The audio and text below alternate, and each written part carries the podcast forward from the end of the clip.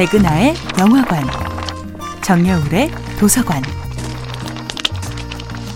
안녕하세요.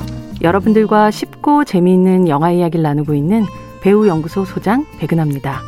백은하의 영화관에서 이번 주에 만나보고 있는 영화는 봉준호 감독, 김혜자, 원빈 주연의 2009년도 영화 마더입니다. 어느 시골의 작은 마을을 배경으로 하는 마더의 로케이션은 사실 거의 전국 8도를 재조합해서 만들어낸 결과물이었는데요.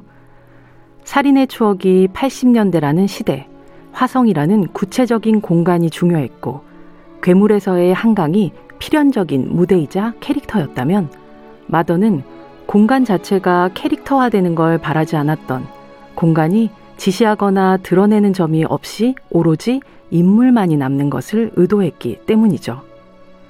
그 때문에 마더의 제작진은 반년이 넘는 시간을 오로지 장소 찾기에만 쏟았다고 합니다.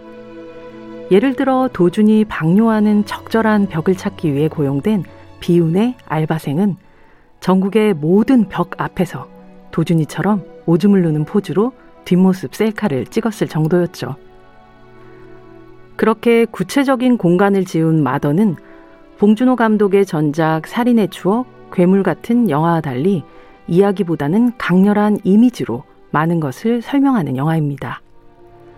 명암의 콘트라스트, 클로즈업과 롱샷의 배치 등 텍스트로 설명되지 않는 것을 단순하지만 극단적인 이미지의 배치로 느껴지게 만들죠.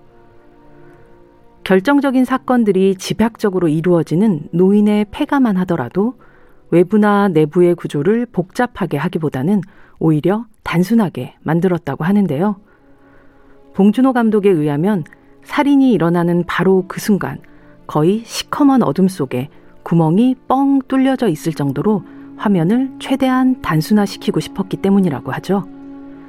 영화 초반 화장터의 아수라장, 현장 검증 장면의 복잡함과 달리 점점 엄마가 고립되고 홀로 사건을 헤집고 다니는 후반부터는 모든 것이 단순해지기 시작합니다. 샷의 수는 확연히 줄어들고 봉준호는 그 최소화된 샷을 하나하나 강력하게 만들어갔죠.